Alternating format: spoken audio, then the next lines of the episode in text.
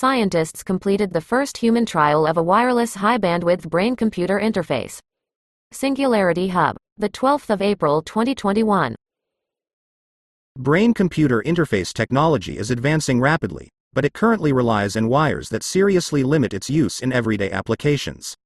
That could soon change, though, as researchers recently completed the first human trial of a high-bandwidth wireless neural interface. The most accurate way to record brain signals today is by using a device called an intracortical brain computer interface, BCI, which involves an array of electrodes being implanted into a patient's motor cortex. Signals from these electrodes then pass to a port in their skull, which connects to cables that transmit the signal to an external computer. The highly invasive nature of the implantation procedure means the devices are still only used for research in a very small number of patients. But there's been major progress in the kinds of things users have been able to accomplish using these devices, from typing on computers to controlling robotic prosthetics and even moving paralyzed limbs.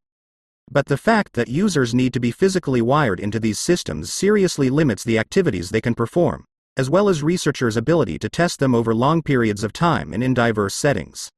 Now, though, a team from Brown University has shown that a wireless BCI can record brain signals with the same fidelity as a wired device for up to 24 hours in a patient's home. We've demonstrated that this wireless system is functionally equivalent to the wired systems that have been the gold standard in BCI performance for years, study leader John Simeral, from Brown University, said in a press release.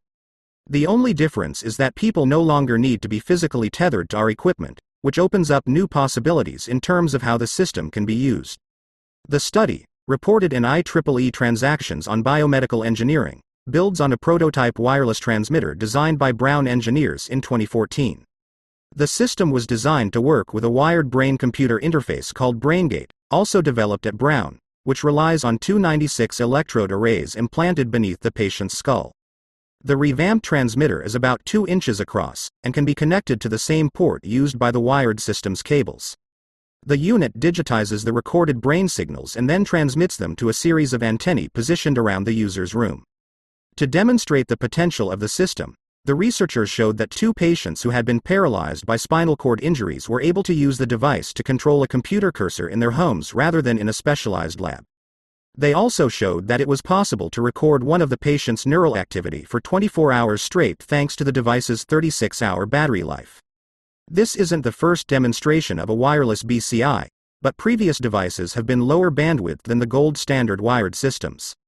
The new device matched the fidelity of the wired system while removing the need for patients to be tethered to a computer, which the researchers say could open up a host of new possibilities.